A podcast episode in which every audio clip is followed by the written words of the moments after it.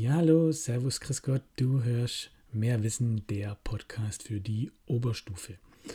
Heute soll es um den goldenen Topf gehen von ETH Hoffmann. Das heißt, was passiert inhaltlich, ähm, was sind die wichtigsten, meiner Meinung nach die wichtigsten Stellen und da fliegen wir hoffentlich in äh, kürzester Zeit kurz durch den Inhalt durch. Wichtig, es heißt nicht der goldene Topf, sondern der goldene Topf.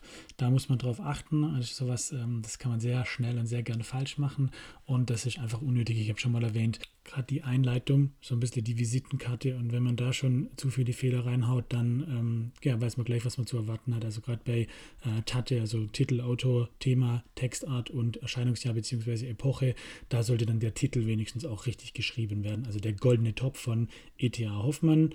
Darum soll es jetzt gehen. Bevor man sich mit dem Inhalt auseinandersetzt, sollte man vielleicht so auch hier als Kontext sich ein bisschen mit der Epoche der Romantik beschäftigen. Was sind so typische Merkmale für diese Epoche? Ebenso dieses stark leidenschaftliche, auch die dunkle Romantik und so ein bisschen die, die Flucht hin zum äh, Mystischen aus dem Alltag raus. Dazu wird es aber dann noch eine Folge in Bezug auf die Lyrik geben. Da werde ich zu den Epochen nochmal genauer was sagen. Deswegen lohnt sich anzuschauen, für was steht die Epoche der Romantik.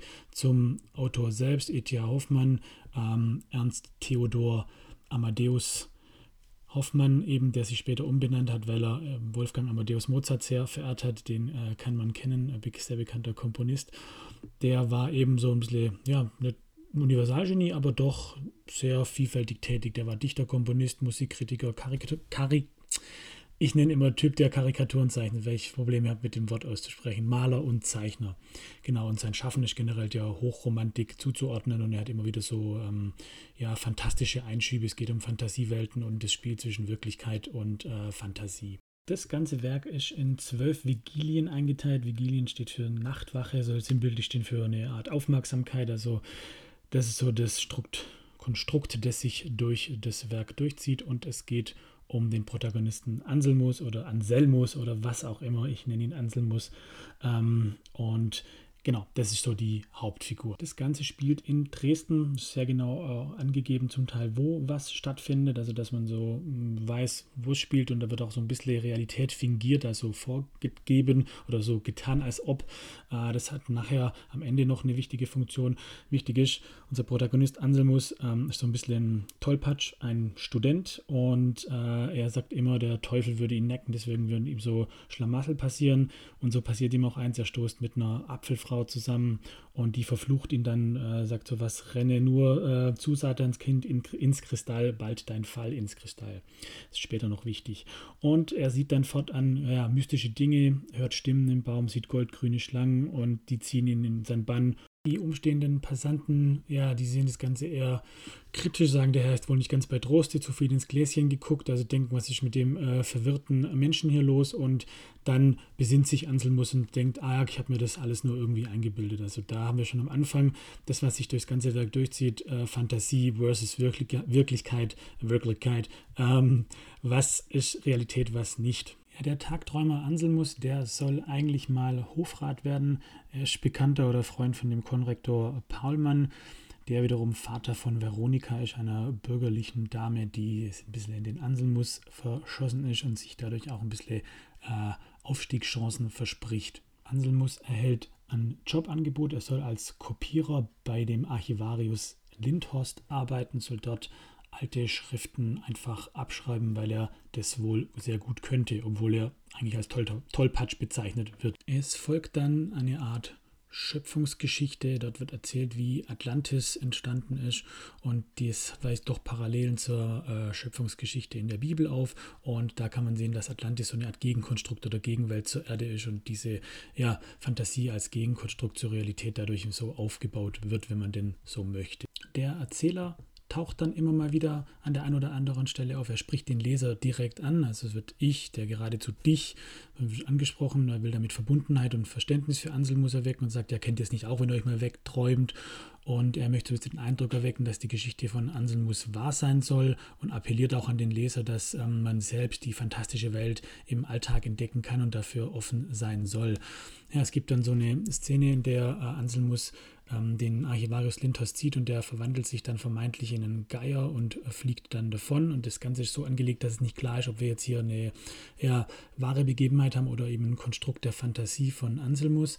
Das Ganze findet in der Dämmerung statt, das ist so ein bisschen umschrieben. Es kommt Anselmus so vor, als ob, aber Fakt ist, der Geier ist plötzlich da, zumindest Fakt laut Erzähler, und der ähm, Archivarius Lindhorst ist weg. Und ob das jetzt äh, ja, Realität oder Fantasie ist, lässt der Erzähler aber an der Stelle offen. Der Anselmus sucht dann bewusst wieder und wieder eigentlich den Ort auf, wo er seine Vision hatte mit der Schlange. Und der Archivarius Lindhorst taucht dann einem auch noch auf im Vorfeld und sagt ihm, dass er der Vater ist der goldgrünen Schlangen, dass es seine Töchter sind. Und eben der äh, Anselmus nimmt dann den Job bei dem Archivarius eben an. Dann passiert was, es gibt so einen Switch bei der Erzählperspektive. Wir haben den Wechsel vom personalen Erzähler, also eigentlich kriegen wir alles ausschließlich aus Sicht von Anselmus mit, zum allwissend, allwissenden oder auktorialen Erzähler. Da kriegen wir eben auch eine Innensicht auf die anderen Figuren und dann natürlich die Frage, ob der Erzähler dadurch jetzt irgendwie ähm, ja, zuverlässiger wird. Wir kriegen mit, dass Veronika die Bürgerstochter von einer Zukunft mit Anselmus träumt. Also sie hat irgendwie eine Hochzeit vor Augen und ähm, ja, er wird zum Hofrat. Und ähm, eine dunkle Gestalt sagt ihr, dass die Zukunft nicht eintreten wird und deswegen hat sie Angst um ihre Zukunft und sie sucht dann Rat bei einer alten Wahrsagerin. Und das war ehemals die Kindsmarkt von ihr und das ist das alte Apfelweib vom Anfang, in die Anselmus eben gerannt ist. Und die soll jetzt Veronika helfen, um Anselmus zu kriegen und das macht sie gerne, weil der Archivarius Lindhorst ist nämlich ihr Feind, kriegen wir an der Stelle mit. Das heißt, die Veronika als bürgerliche Tochter sieht schon auch die mystische Welt, will aber das für ihre Zwecke nutzen, um an Anselmus dran zu kommen. Also die alte Dame, die wird dann so wie eine Hexe dargestellt, die versucht dann, das in die Wege zu leiten. In der sechsten Vigilie dann ist Anselmus beim Archivarius Lindhorst und dessen Haus ist so eine Art Mischung aus realer und mystischer Welt. Und äh, wir kriegen mit, dass Ansel, Anselmus sein Handwerk total beherrscht und nicht mehr tollpatschig ist. Und er sieht dann dort einen goldenen Topf stehen und dann wird das Ganze immer mystischer und dann spricht plötzlich ein Papagei mit Brille mit ihm und er erfährt letztlich, dass eine der Schlangen, ähm, Serpentina, die er auch am schönsten findet, in ihn verliebt ist. Es ist die Tochter, eben wie erwähnt, von dem Archivarius Lindhorst und er muss eine Prüfung bestehen. Wenn Anselmus standhaft bleibt und daran glaubt, an die fantastische Welt, erhält er als Belohnung Serpentina und den goldenen Topf. Genau. Der Wandel folgt dann eigentlich in der siebten Vigilie, äh, weil dort der Bann dann vollzogen wird. Mittels dunkler Magie will Veronika Anselmus an sich binden, so vom Prinzip her. Und ähm, wir kriegen dann währenddessen mit, dass äh, Serpentina Anselmus von dem Fall ihres Vaters erzählt, dass der auf der Erde gefangen gehalten wird und erst wieder zurück nach Atlantis darf, wenn seine drei Töchter eben drei Jünglinge finden, die nicht in der Realität verhaftet sind, sondern die jetzt die fantastische Welt sehen, sich in die verlieben und daraufhin schwören sich Anselmus und Serpentina ewige Liebe. Anselmus fühlt sich dann immer mehr zu Veronika aber hingezogen, weil der Zauber anfängt zu wirken, dieser mystische, der mit der Alten vollzogen wurde. Und er glaubt immer mehr, dass er sich die mystische Welt eigentlich nur eingebildet hat und dadurch wird er wieder tollpatschig. Daraufhin macht er einen Fleck auf eines der Dokumente und wacht dann plötzlich in einer Glasflasche auf. Daraufhin erscheint dann plötzlich die Alte, die will Anselmus nicht helfen, die will den goldenen Topf nämlich stehlen und es kommt zu einem Kampf zwischen dem Archivarius Lindhorst und ähm, mit seinem Papagei gegen die Alte und ihren Kater. Der Archivarius siegt dann aber, Anselmus kommt wieder frei und ähm, das ist der, also es wird damit begründet, weil er eigentlich nicht schuld daran war an seinem Unglauben, sondern er wurde äh, letztlich ja von der dunklen Magie beeinflusst. Es gibt in der ganzen Szene so eine Zwischenszene, wo der Anselmus plötzlich auf einer Brücke steht und die Passanten um ihn herum sagen, boah, du bist verwirrt, du äh, springst hier gleich ins Wasser. Ähm, das ist so ein Zwischeneinschub, wo eben wieder nicht klar macht, was ist Realität, was ist Fantasie. Bildet sich Anselmus das Ganze nur ein und ist diese ähm, ja, Flucht nach Atlantis, diese Flucht in die fantastische Welt nichts anderes als eine Flucht aus der bürgerlichen Welt durch den Freitod, also indem er sich umbringt und in die Brücke stürzt. Und wir wissen ja, Atlantis ist eine Stadt unter Wasser eigentlich, so in dem äh, ähm, antiken Mythos, ob das vielleicht dafür das Ganze steht. Es wird nie klar gesagt, aber man kann es durchaus rauslesen. Am Ende des Ganzen wird dann ein anderer, äh, der Registrator Herbrand, Hofbrat, Hofrat, Hofbrat, und der heiratet dann eben Veronika und so wird ihre Version dann doch wahr, nur eben nicht mit Anselmus.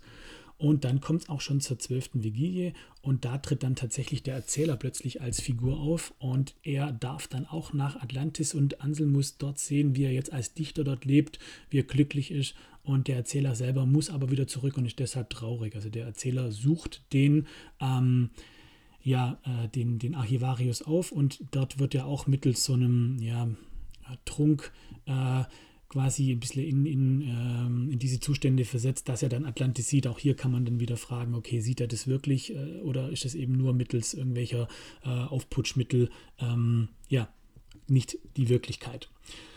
Dieses bald ins Kristall dein Fall, das vielleicht noch als Anmerkung, weil ich das am Anfang erwähnt habe, Anselmus landet ja in dieser Flasche. Also das ist das, was die Alte dann vorausgesagt hat. Aber am Ende eben setzt sich das Gute durch Anselmus lebt in Atlantis mit Serpentina, so will es zumindest die Geschichte und so will es auch der Erzähler. Und wir haben hier eben interessante Ebenen, ähm, Realität versus Fantasie, aber auch hier mit dem Erzähler, der dann selbst zur Figur wird und wie zuverlässig ist er überhaupt und ähm, was passiert hier eigentlich. Also E.T. Hoffmann konstruiert es bewusst so, dass es nicht klar ist, ähm, sodass eben so diese Hoffnung doch vielleicht äh, besteht, dass es etwas gibt, so eine fantastische Welt, in die wir uns aus der bürgerlichen Welt flüchten können. Ihr merkt, ich bin jetzt eigentlich schon fast in den äh, Schwerpunkten drin.